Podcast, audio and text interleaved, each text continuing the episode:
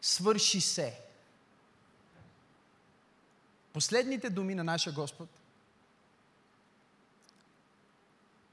според евангелист Матей, са термин, който отива отвъд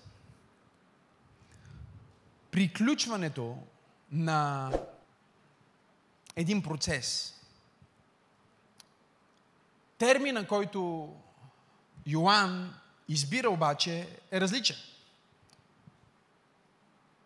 Той не казва свърши се като приключихме. Нали? Свърши водата или свърши храната или това, което имаме, просто свърши. Той използва търговски термин, който се използва само два пъти в Евангелията. И тези два пъти са в 28 и 30 стих. Първо ни казва, когато Исус знаеше, че всичко свърши или е изпълнено според писанията, каза, жаден съм. И тогава те вместо вода му дават оцет, знаем историята, и след като той вкуси и оцета, след като изпълни и най-последната фаза на бедността и най-детайлното пророчество от Стария Завет за живота на Месия, Исус отново каза същите думи. Според Йоанн той каза тетелестай, кажите телестай. И това е много интересен термин, който означава приключено е, но смисъла е търговски. Буквално означава сметката е приключена. Касовия апарат е приключен. Работният ден е свършил, касирано е, приключено е, платено е, отчетено е напълно. Точно в този миг, в който той каза, свърши се, Библията казва, завесата на храма се раздра. Първосвещеника разкъса своята мантия, която символизира неговото право като единствен, уникален служител на Бог, който сам има право да влиза в света светих. Един път в годината – на деня на умилостивлението, за да поръси умилостивилището с кръвта на невинно животно и да откупи, да плати с кръвта на животното за греховете на народа. Сега обаче Библията ни казва, че той не може да изпълни своя ритуал, защото на Голготския кръст агнеца на Бог пролива своята кръв и той казва, тетелестай, платено е. Приключено е. Дълга към греха е свършен напълно, сметката е платена напълно до предостатъчност и ти вече нямаш абсолютно никакъв дълг към греха, абсолютно никакъв дълг към религията и абсолютно никакъв дълг към закона. И така всъщност Исус ни казва нещо много силно. Той ни казва, че от този миг с тези думи ние навлизаме в нова ера. Кажи нова ера. И моето получение днес се нарича нова ера. Преди повече от 10 години бях в един апартамент в Люлин, където се провеждаше видеобиблейско училище. И това беше първото библейско училище, на което аз се записах. И беше изключително. Казва се Интернационално училище за служители. И беше на видео, но беше много специално, имаше учебници и домашни, какви ли не неща. Беше много специално, защото най-брилянтните проповедници и учители, библейски преподаватели от целия свят бяха част от това училище и те преподаваха на различни теми. Това нещо продължи две години и беше много трансформиращо за моя живот. И до ден днешен, когато някой ме попита, коя е програмата, която най-много ти повлиява, мисля, че това беше нещото. Може би защото беше първото и за първи път аз бях а, представен по този начин, ми беше представено Божието Слово толкова живо и актуално. До тогава бях ходил на църква от време на време, след като Бог ме докосна, и слушах проповеди, послания, но нека си кажем нещата както са. Повечето проповеди са просто като някакъв преразказ по стих. Мога ли да проповядвам? Просто като някаква, нали, история от Библията. И хората си тръгват и просто знаят още една история от Библията. Но по никакъв начин това не рефлектира на, на начина им на живот, не рефлектира на понеделник, не рефлектира на вторник, на сряда, на четвъртък. Тоест, те си слушат някакъв преразказ от Библията в неделя и след това в понеделник отиват на работа и те са абсолютно същите хора. И за първи път в това училище аз бях, пред, ми бе представено слово, което всъщност е трансформиращо. И това е словото, което днес ние проповядваме в пробуждане. Това не е слово, което просто идваш за да чуеш и да научиш пет нови неща за Библията. Да, разбира се, че ще научиш нови неща за Библията. Обаче ще научиш и нови неща за себе си, и нови неща за живота. И животът ти ще бъде афектиран, животът ти ще бъде променен, ще бъде докоснат. Траекторията на твоята съдба ще бъде преизчислена благодарение на животворното, живото променящо, живот даващо слово Рема на Всемогъщия Бог.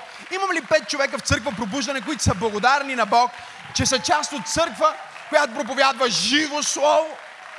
Не мъртва доктрина. О, хайде, ако ръкопляскаш, ръкопляскай, като че си благодарен на Бог за пробуждане.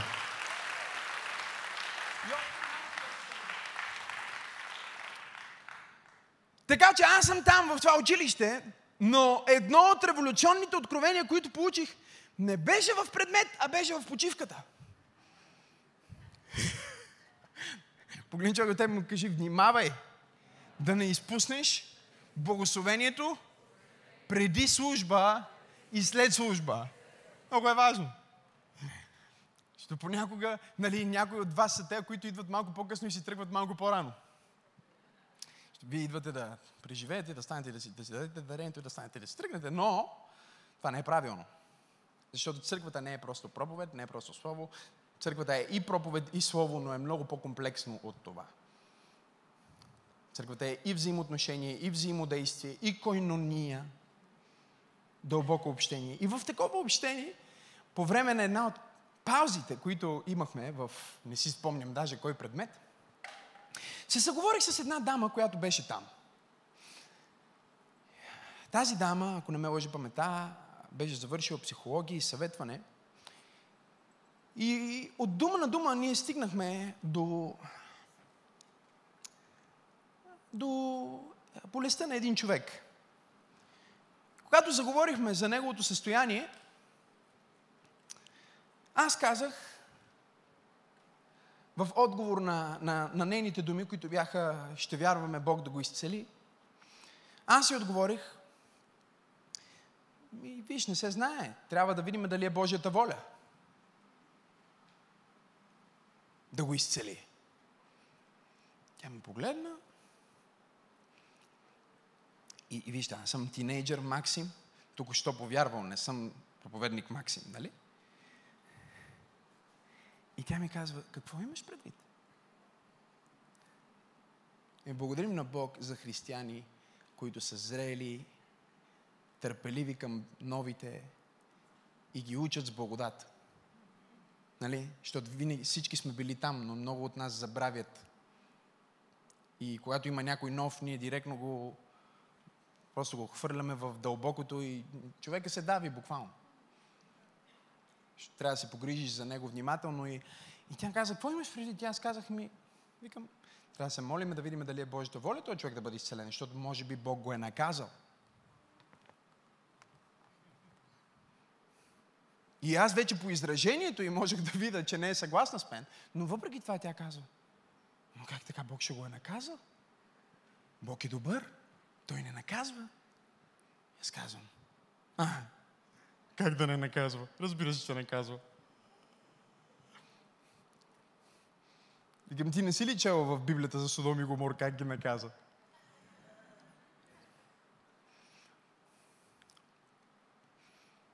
Тя се усмихна лекичко. После казвам, не си ли чела ти, викам в, в Библията за, за, за новия потоп, как ги наказа? Не си ли чела за Египет? Как ангел на смъртта мина и ги наказа? Бог го прати. Абе, малък тинейджър, ама начетен. начетен и много добре запознат с старата диспенсация. С старата ера. И днес има много християни, които се наричат новозаветни християни, но живеят в старата ера. И тази жена ми каза, да, Максим, и това беше много, много, много силно за мен. Но ние сме в Новия Завет. Ще казах Новия Завет. Разбира се, че сме в Новия Завет. Но всичкото писание е Бого вдъхновено.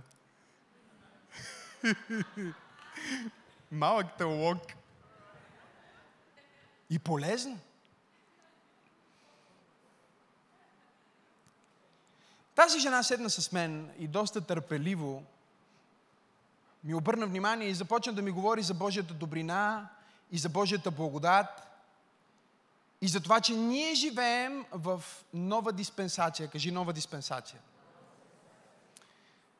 Когато използвам тази дума диспенсация в получението си днес, искам да разбирате, че става дума за системата, която определя системата от вярвания, социалната система или дори богословската система или системата на взаимоотношения между Бог и човека, която определя определен период от време.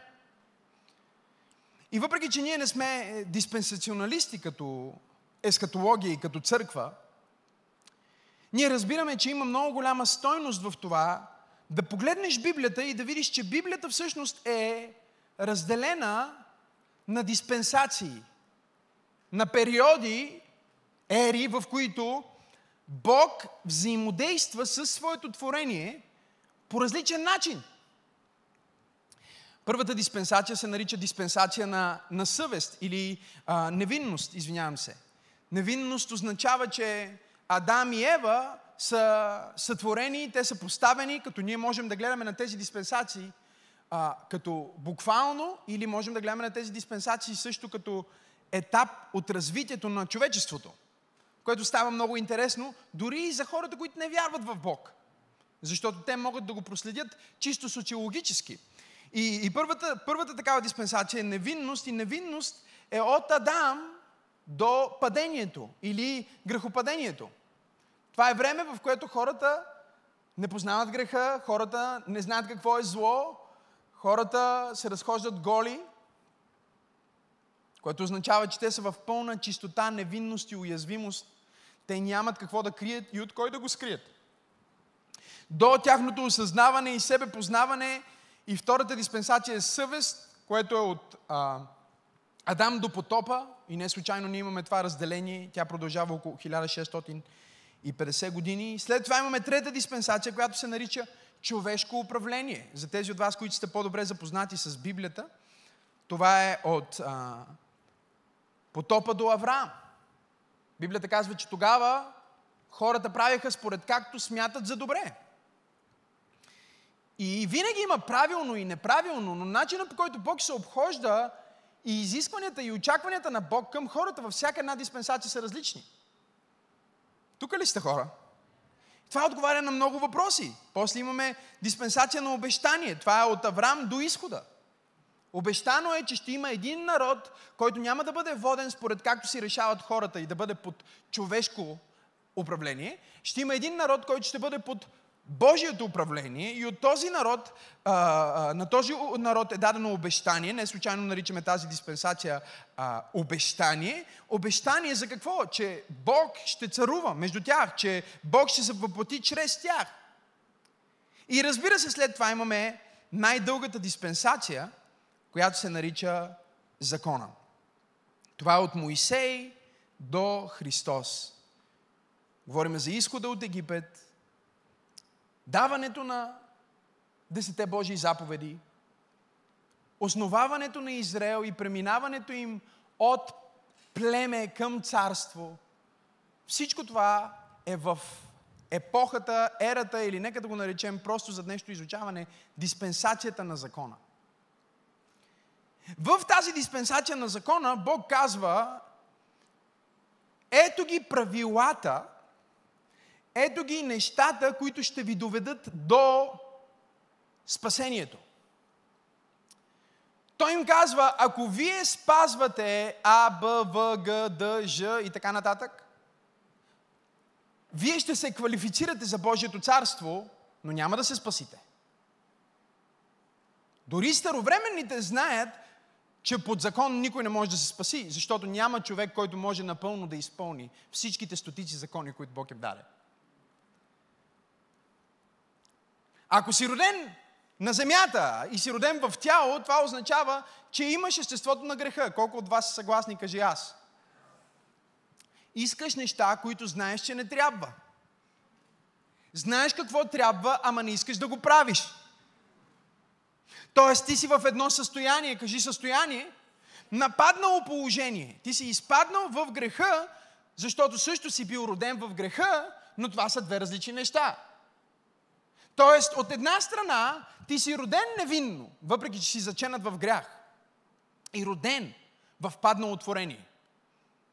Нали? Това е първородният грях. Първородният грях е, че си се родил като човек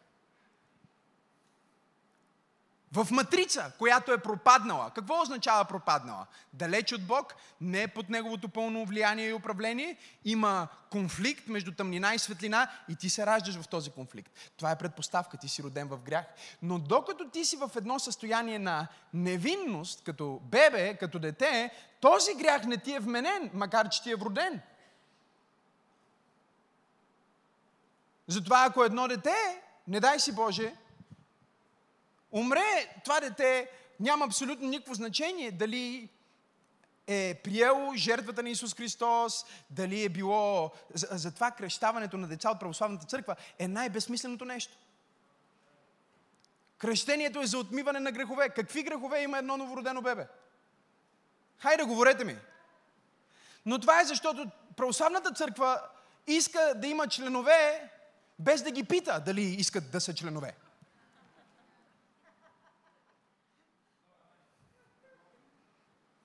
Много е просто. Затова ние не кръщаваме бебета,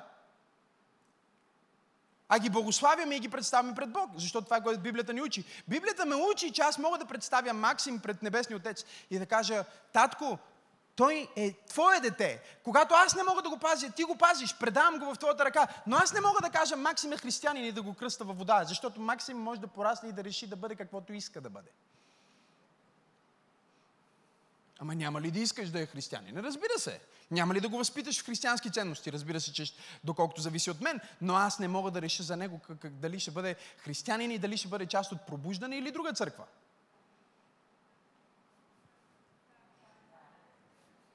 Защото Максим, както всеки един от вас в тази стая, има свободна воля. И Максим е невинен, Максим е безгрешен и Максим е спасен, защото макар и да е роден в греха, не е откликнал на греха съзнателно. Но всеки един човек в тази зала и всеки човек, който слуша това послание онлайн, ако разбираш какво казвам, това означава, че някъде, още в ранна детска възраст, ти си направил нещо, с което своеволно си казал, да, аз искам да съм част от тази паднала система. Аз искам да съм част от това паднало естество. И аз също искам да съм отделен от Бог. Ти не си го казал толкова добре, теологично, но просто когато едно малко друго дете е дошло при тебе, за да поиска твоята играчка, ти си му фраснал един тупаник. И по този начин ти си откликнал на естеството на греха в теб. Вижда се, вижда се буквално в очичките на детето. Как Сатанаил работи за да го изкуши, работи, за да го въведе в грях. И всеки човек е откликнал на този грях. И този грях означава, че ти имаш дълг към Сатана. И ти принадлежиш на Сатана. Защото Сатана работи последния начин. Той ти казва, гепи тази количка. Това е един от първите спомени, които аз имам. Не знам колко малък съм бил. И аз знаех, че това не е моята количка. И просто се направих на ударен и откраднах количката на едно дете. Бяхме на гости. И си тръгнах с неговата количка. И никой няма да забравя. Пътувах към вкъщи и усещах в сърцето си, че нещо не е наред. Хайде хора. Знаех, че това не е моята количка и че детето ще си търси количката. Но я исках. Исках я. И когато желанието е силно, желанието зачева грях. Когато греха е извършен, греха започва процеса на вина. Вина, която те застарява. Вина, която те убива. Вина, която те кара да се чувстваш зле. Тоест, Сатана първо те кара да откраднеш количката, после по пътя към вас те обвинява, че си откраднал количката, после не ти дава цяла вечер да спиш, защото си крадец на колички.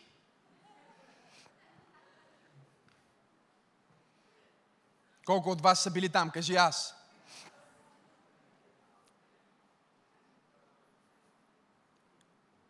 И целият ти живот ти трупаш дългове към Сатана. Той ти дава и ти взима. И колкото повече от живота си и желанията си ти посвещаваш на Него, толкова повече му задължняваш и накрая си му толкова длъжен, че когато умреш, отиваш директно при Него в ада. И ада не е създаден за хора. Стана тихо в тази презвитарианска църква. Ада, според Библията, бе създаден за ангелите, които се разбунтуваха срещу Твореца. Така че в един смисъл ние можем да кажем, че Бог не изпраща нито един човек в ада. Но всеки човек избира на кого да е длъжен. И когато един човек натрупа дългове към греха, отива в ада. Защото накрая целият му живот и всичко, което е, принадлежи на греха. И Библията казва, греха идва от желанието, желанието произвежда грях, греха произвежда смърт. Колко от вас разбират, кажи аз. И сега аз, аз чета тези думи на Исус, аз чета, че Той казва, свърши се и разбирам, че ние сме преминали от тази диспенсация на закона, в която получаваш това, което ти заслужаваш, в нова ера. Кажи нова ера. Тази нова ера се нарича в Библията също ера на църквата или ера на благодата, или също така се нарича диспенсацията на Святия Дух. Погледни човека до теб и му кажи, ти живееш в нова ера. Кажи му, това е ерата на благодата. Кажи му, това е ерата на църквата. Кажи му, това е ерата на Светия Дух.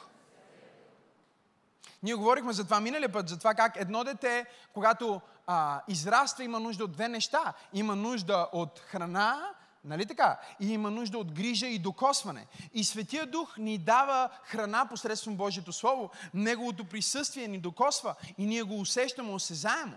Но третото нещо, от което едно детенце има нужда, за да израсне здраво, пълноценно и здравословно, е работещо семейство. Нали така?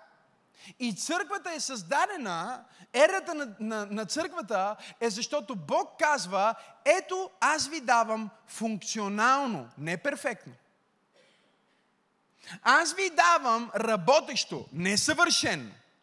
Аз ви давам красиво, не безгрешно, духовно семейство, от което, бидейки част, вие ще получите правилната информация, кажи информация, знание, кажи знание, Откровение, кажи откровение за това, което имаш.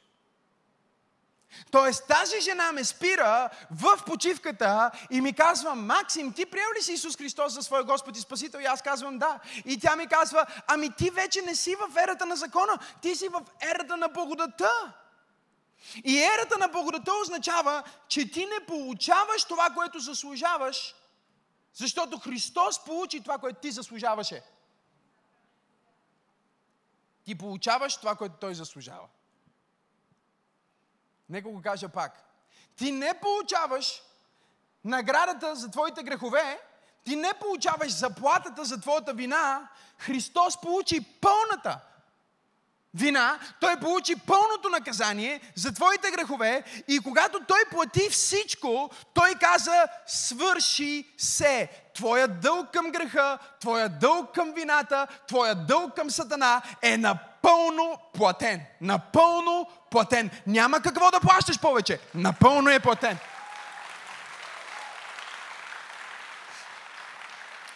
И в един смисъл евангелист Йоан казва, брати и сестри, ето ви една касова бележка. Това слово, което държите в ръката си, е доказателството, че вашата вина е платена, че вашите грехове са платени, че вашето осъждение е платено. Да, вие не сте съвършени, но Той е. Да, вие не сте напълно добри, но Той е. Да, вие не сте безгрешни, но Той е. И Той плати цената за вашите грехове. Така че следващия път, когато дявола дойде и ви осъжда, че не сте се молили достатъчно или че не сте дали достатъчно или ви каже, че Бог ще ви накаже с някоя болест, вземете Божието Слово и му кажете, дяволе, ти си закъснял, тая неделя бях на църква и аз разбрах, че вече съм в нова ера.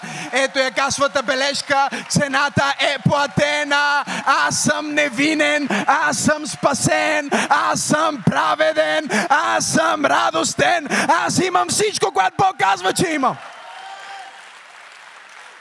Кажи нова ера. Спри да живееш в тази нова ера с старо мислене. Проповедта от миналата неделя.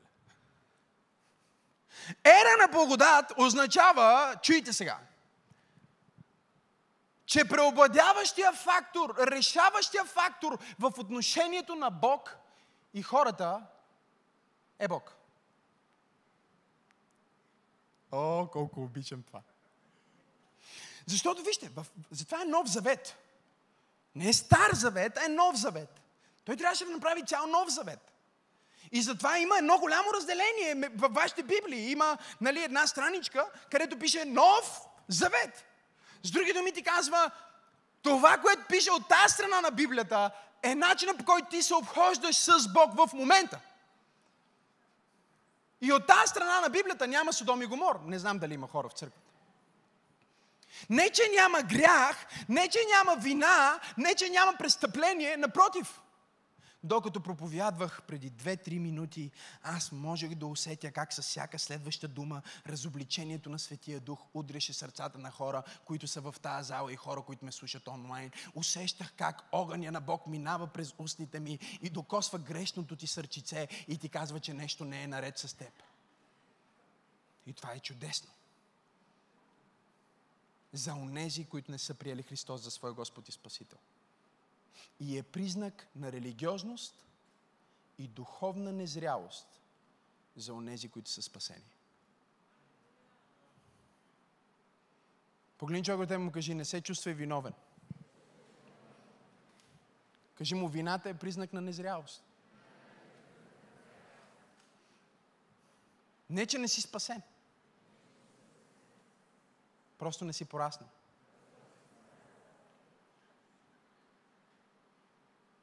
Страха е признак на незрялост. Вината е признак на незрялост. Каква незрялост, пастор? Духовна незрялост. Защото колкото повече ти озряваш в този нов завет и в тази нова ера, ти разбираш, че не преобладават моите дела, а преобладават неговите дела.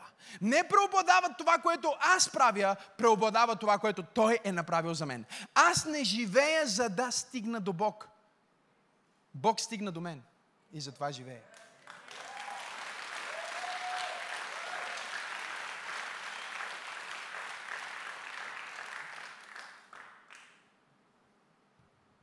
Знаеш ли каква е основната разлика между християнството и всяка друга религиозна система на планетата и всяка друга доктрина?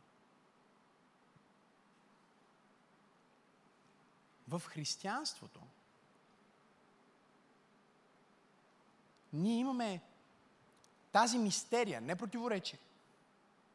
Мистерия на това, че докато всяка пътека на просвета извън християнството е пътека, в която ти чрез твоите действия искаш да се приближиш до Бог. Ти чрез твоето, твоята праведност искаш да стигнеш до Бог. Дори юдаизма е така. Затова, ако отидете в Израел, вие ще видите съботата как се спазва. Ще видите как в 40 градуса се ходи с дрехи, които отдолу става пържени дреболи. Да! Идете в Близки изток и вижте как е. В Исляма. Или не в Близки изток, просто отидете и се разходете в центъра на Лондон. И вижте как, за да се приближат до Бог и да го познават, хората слагат върху себе си хомоти. За да се одухотворят. Се отричат от богатство или се самонараняват в някои секти на исляма. Никой няма да забравя, един ден играех футбол с момчето от Афганистан. В Швеция. И към края на матча си свалиха тениските, защото стана много топло, нали? И момчета знаете как сме. И почнаха да си свалят момчета тениските и играеме матч. И по едно време аз виждам гърба на един. Целия в белези. Виждам гърба на другото момче от Афганистан. Цялото в белези. И казвам, извинявай, какво е това нещо? И той казва, this is worship to God. И днес ние имаме православни християни, които отиват за да минат под масата и казват, this is worship to God. Целуват картинки и казват, this is worship to God. Палят свещи, които трябва да бъдат закупени специфично от тази локация. За да стигнат до Бог, трябва да стигнат до сграда с купол. Те не осъзнават, че християнството е уникално, защото Бог каза, ти не идваш при мен, аз идвам при теб, за да те направя като мен. Ти никога не би могъл да станеш като мен, ако аз не дойда при теб. Ти никога не би могъл да дойдеш на моето ниво. Да общуваш с Бог не е като хора, които са, например, а, а, чистачи, да общуват, например, с, с, а, а, с милиардери. Да общувай с Бог е като мравката да общува с най-софистикирания човек на планетата Земя и дори това не е достатъчно добро сравнение. И понеже за теб е невъзможно като мравка да станеш толкова софистициран, че да общуваш с него.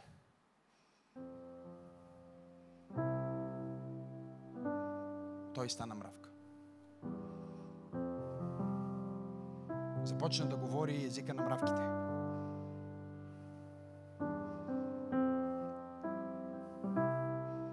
И заставайки на дървен кръст, той каза, в тази система не ти плащаш цената. Аз плащам цената.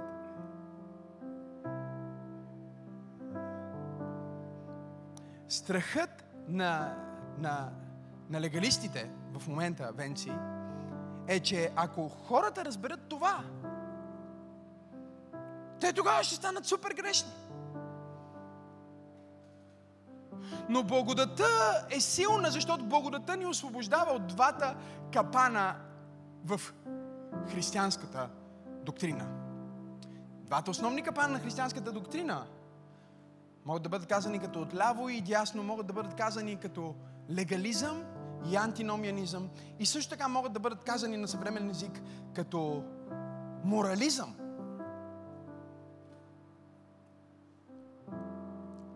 И релативизъм.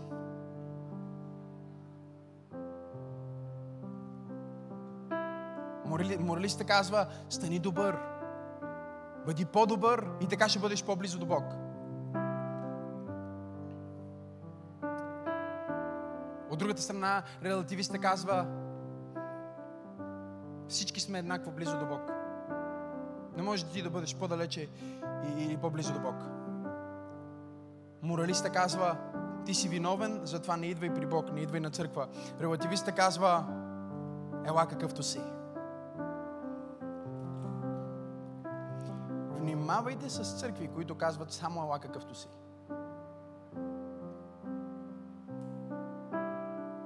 И Внимавайте с църкви, които казват, че вие сте грешници.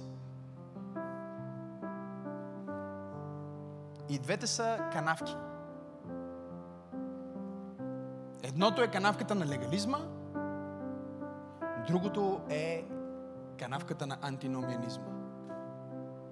Благодата обаче ни освобождава. Защото какво казва благодата? Единия казва, аз съм твърде грешен за Бог. Другия казва, ела какъвто си. Благодата казва, ела какъвто си, но Бог те обича твърде много да те остави същия.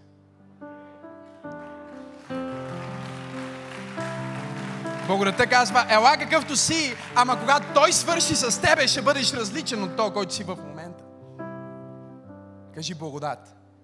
Кажи, аз живея в ера на благодат.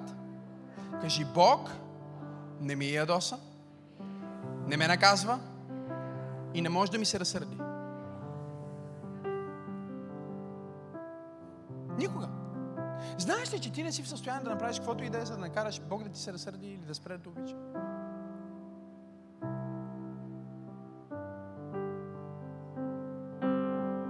Нямаш такива правомощия. Разбираш ли, той е решил, че не ти дава това право. ние, ние, ние трудно го разбираме, защото винаги, колкото и, да, нали, колкото и да си силен емоционално, има нещо, което някой може да ти каже или да, те, да ти направи, за да те накара да го мразиш. Нали така? Дори и собственото ти дете може да направи нещо или да каже нещо, което да те накара да не го харесваш. Така ли е? Говорете ми. Затова едно от нашите правила с пастор Теди е не позволявай на детето ти да прави неща, които те карат да не го харесваш.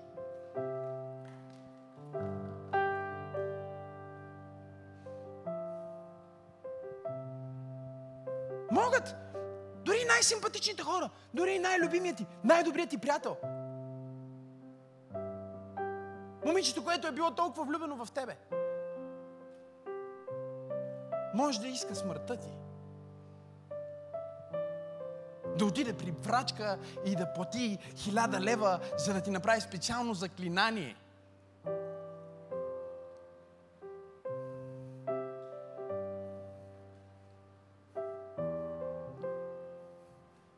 Защо? Защото много, много, много си сгафил. Нека ти обясня нещо за ерата, в която се намираш. Не можеш да ядосаш Бог. Ти, ти, ти не можеш да го ядосаш. Няма нещо, което ти може да направиш, което О, беше на такова парти и така се напил като животно и той вече казва, не, не мога, край, приключвам звъня, спираме до тук. Ваня, ядосаш ме. Знам, че ти се чувстваш виновен, съвестта ти работи в теб, но Библията ни казва, Бог е по-голям от нашата съвест. И Той не ни осъжда.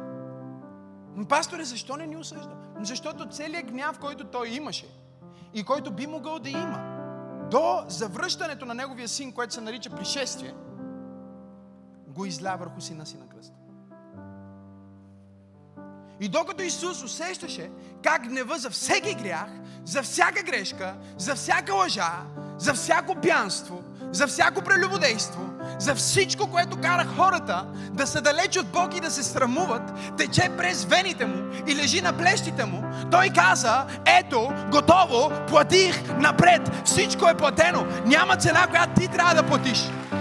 Единственото нещо, което ти трябва да направиш е да приемеш, че живееш в нова ера. Кажи нова ера. Кажи ера на благодат. Кажи, Боже, благодаря ти, че аз живея не в ерата на закона, в която получавам каквото заслужавам, но в ерата на благодата, в която получавам това, което приемам, онова, което Исус заслужава. О, хайде, дай слава на Бога, като че живееш в нова диспенсация.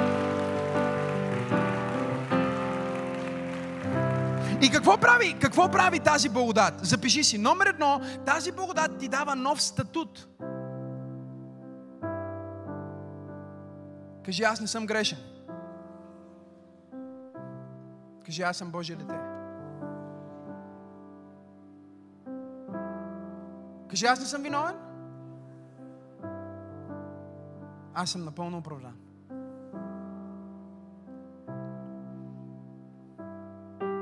Пастор, аз се чувствам грешен. Няма значение.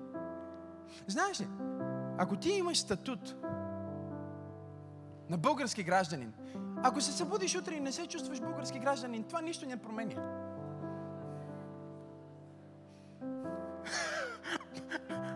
Може да стоиш и да си кажеш, пътуваш в, метро, в, в метрото, хората се гъчкат в тебе и, и тогава не се чувстваш като европейски гражданин, който е в Република България, а се чувстваш като таджикистанец. Ще казваш, не, това не може да... Няма такава държава. Но има такъв народ.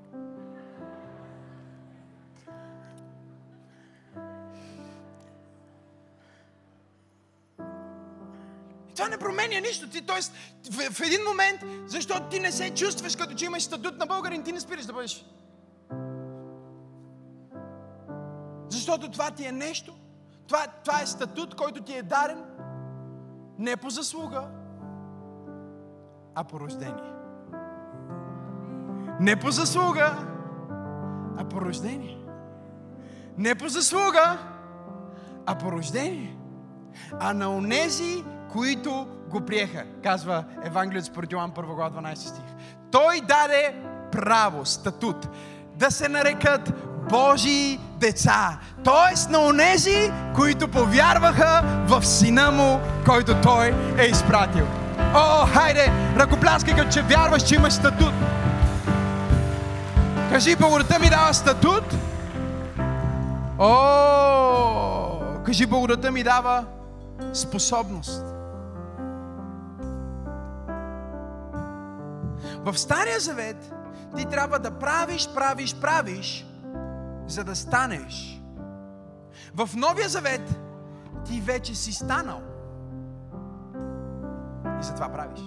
В Стария Завет ти трябва да се молиш, за да станеш благословен. Трябва да даваш, за да получиш благословение. В Новия Завет ти си благословен и затова се молиш. Ти си благословен и затова даваш. Ти си благословен и затова си щедър. Кажи нова Кажи статут. Кажи способност. Номер три. Благодата ти дава смисъл. Кажи смисъл. Смисъл. Има дни, в които живота ми не изглежда смисъл, като че има смисъл, но благодата ми дава смисъл. Кажи, благодата ми дава смисъл. Кажи, Исус ми дава смисъл. И знаеш какво ти дава друго? Номер 4. Нека се опитам да завърша това послание. Номер 4. Благодата ти дава стабилност. Кажи стабилност. Защото не зависи всичко от теб. О, ма пасторе, аз. Ти си си ти. И той си е той. Неговия трон не се клати. Неговото слово не се променя. Неговото отношение към теб не се сменя на база това какво си направил или какво не си направил. О! То ти дава стабилност. Но, вижте, на легалиста, ако му проявяваш това послание, той ще каже, еми, че то, ако е така, значи трябва да се наслада на греха повече.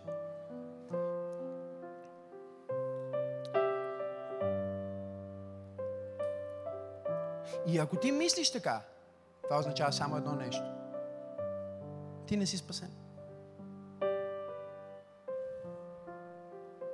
Защото онзи, който е спасен, е впечатлен от Божията любов и благодат. Толкова много, че от желанието си да не нарани онзи, който го обича, не върши грях. Ти няма да спреш да вършиш грехове, защото те е страх. Ти ще спреш да вършиш грехове, защото обичаш. Ти няма да спреш да гледаш порнография, защото те е страх, че Бог ще те удари с гръм или ще те прати в ада. А ще спреш, защото знаеш, че това те наранява и наранява сърцето на твоя баща.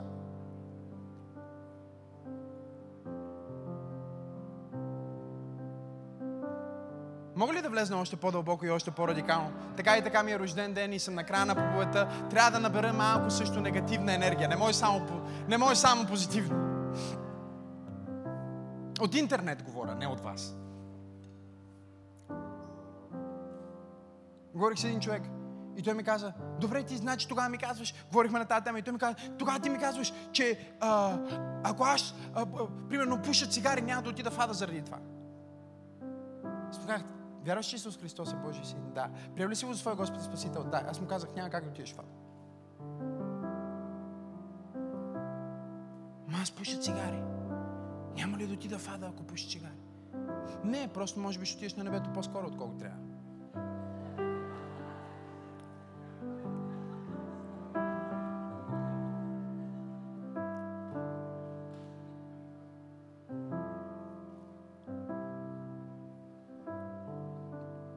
Казах му, ти имаш деца, нали? Той каза, да. Ти искаш ли твоите деца да пушат цигари? Не. Защо? Ми защото е вредно. Добро утро.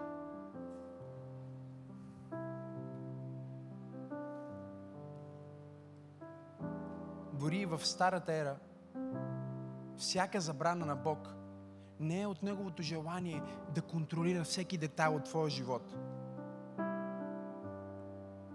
А е защото те обича толкова много, че си казва, не искам моето дете да си плаща за пушък, който го убива. Греха е грях и те отдалечава от Бог посредством вина. Защото разрушава най-ценният дар, който Бог ти е дал след времето. И това е твоето тяло.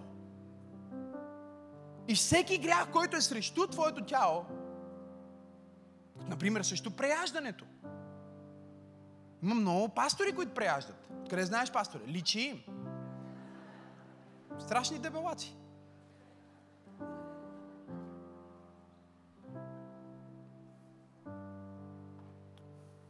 Казах ви, че искам да набера малко негативно също. Да. И сега да кажем ли, че щом те са червогодници, няма да отидат на небето? Това е най-смешното, че религиозният човек с 5-метровия корем е застанал зад огромен амвон, за да скрие част от корема си и ти казва как ти ще отидеш в ада, едва ли не защото си изпушил една цигара или защото си извършил грях. А той е в грях, защото унищожава тялото си с храната, която е подарък, който да ти даде гориво, а не нещо, с което да се утешаваш. Но всички ние намираме някаква отеха в нещо, което ни убива.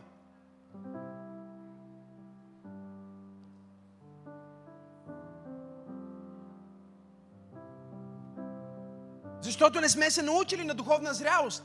Духовна зрялост е да се, утешиш, да се утешиш сам в Бог, без да имаш нужда от биберон. О, ма пастор, аз нямам нужда от биберон. Ма всяка вечер трябва да пиеш по едно вино, за да заспиш. Имаш биба. Запорасна ли? Да. Говорих с един вика, аз всяка вечер пия по една чаша вино. Сме казах, ти си зависим. Той каза, не съм зависим. Викам, можеш ли да заспиш, ако не пиеш вино? Еми, не е много добре. Ако нещо в живота ти зависи, значи си зависим. Ако сънят ти зависи от чашката, значи си зависим от чашката, за да спиш.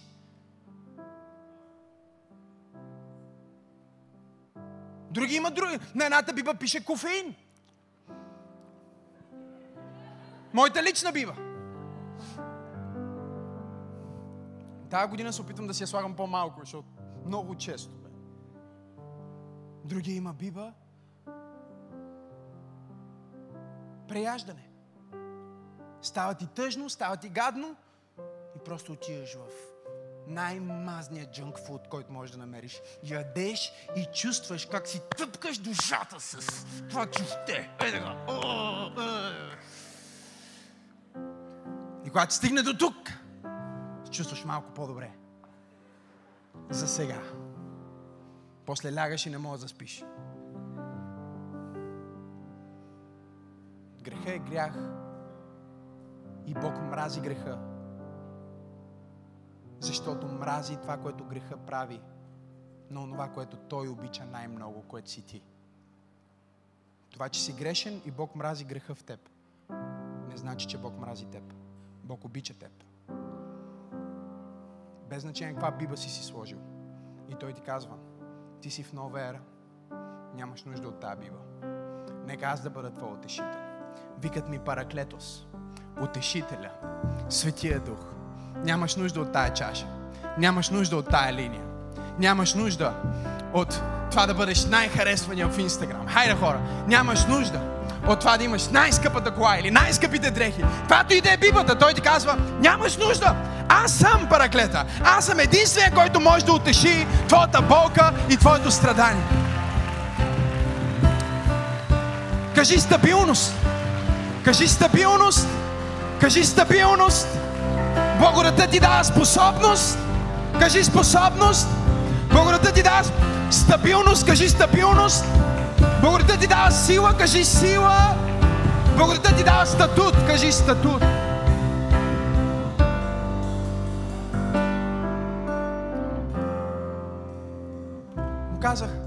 Начина по който ти би се чувствал, ако видиш твоето тригодишно детенце да вземе една цигара, да я запали и да започне да я пуши и да прави кръчета.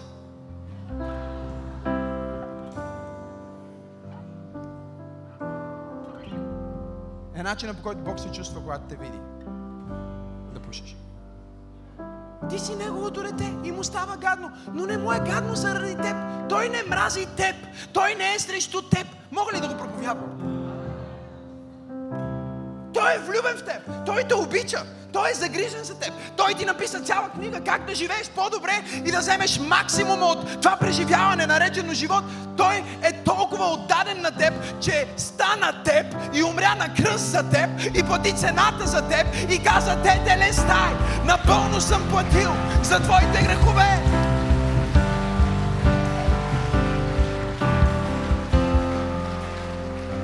Простете ми, че се развиках, ама се развълнувах. Става, когато осъзнаеш това? О, ставаш свободен. Благодаря ти дава свобода. Знам, че всичко е със съд, така трябва да бъде. Благодаря ти дава свобода, не свободи.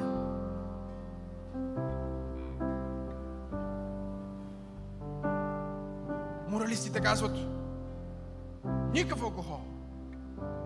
Антиномианистите казват, ми аз си лягам всяка вечер така, но Бог му обича. Благодата казва, само ако си свободен, си свободен. Да бъдеш свободен. Мога ли да пия една чаша вино? Ако можеш, значи можеш. Но ако не можеш, значи не трябва.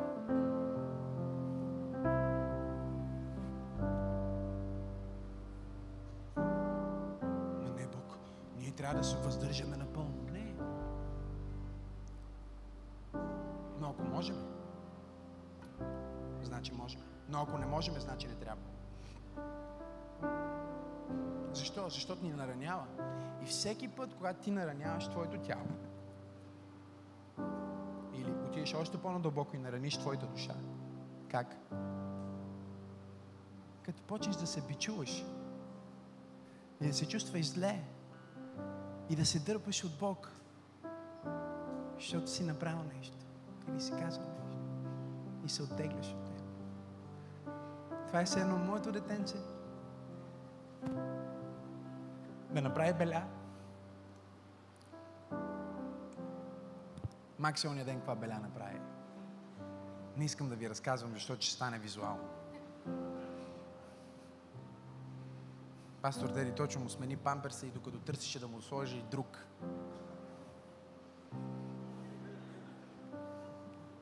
Никой не бях виждал такова нещо. В движение, като конче.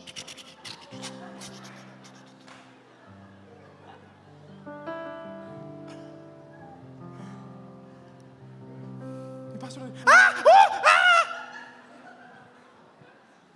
Все едно атомна бомба. То беше като атомна бомба. Защото вижте ли, майката е образа на църквата. която обича децата си, но гледа да са чисти, и всичко да е окей.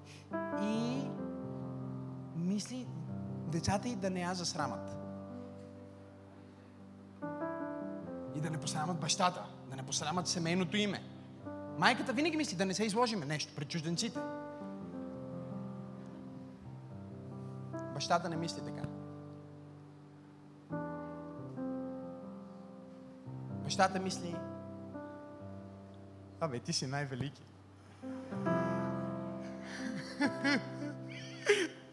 ти никога не можеш да си изложиш. Ти си най-добри. Аз те обичам толкова много. Ей, аре, ела да се измием, ела да се почистим. Всичко е окей. Okay. Сина ми да стои да се чувства супер смачкан и виновен, че е направил нещо, което не е трябвало.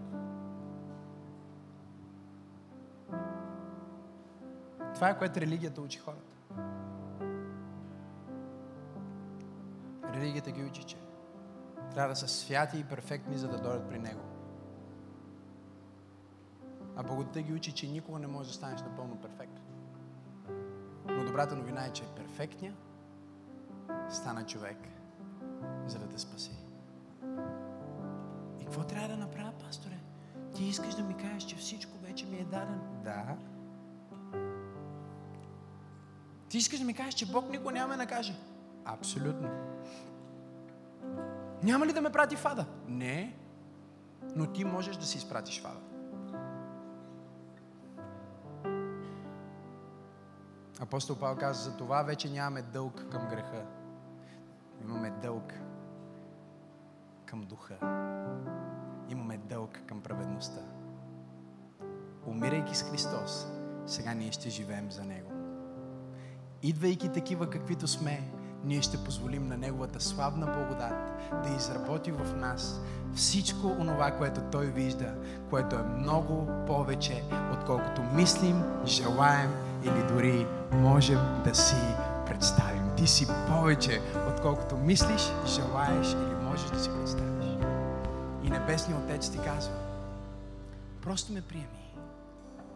Просто ела при мен. Аз ще нахрана, аз ще докосна и също ще те вкарам в семейство. Нали? Това са най-важните дете. Едно детенце, бебе, за да оцелее, има нужда от храна, внимание, нали? докосване и семейство. Което да го научи. Как да израсне. И какво става, когато детенцето израсне? Колкото повече израства детето, толкова по самостоятелно става и толкова повече от лична отговорност възприема.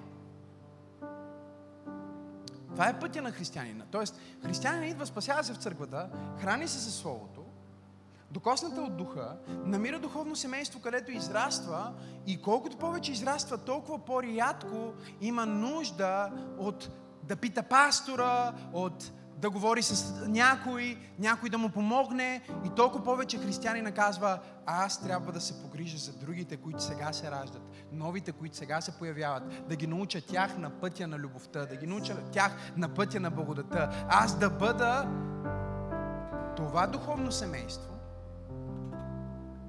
от което съм се нуждал, когато съм бил. Хей, hey, толкова се радвам, че гледаш съдържанието на Църква Пробуждане в YouTube. Аз съм пастор Максим и искам да те насърча да се абонираш към канала ни, за да не пропускаш нищо от невероятното съдържание, което качваме. Дай един палец нагоре и ако искаш, може да ни подкрепиш с твоето доброволно дарение. По този начин ни помагаш да донесем посланието на любов и надежда до повече хора, точно като теб.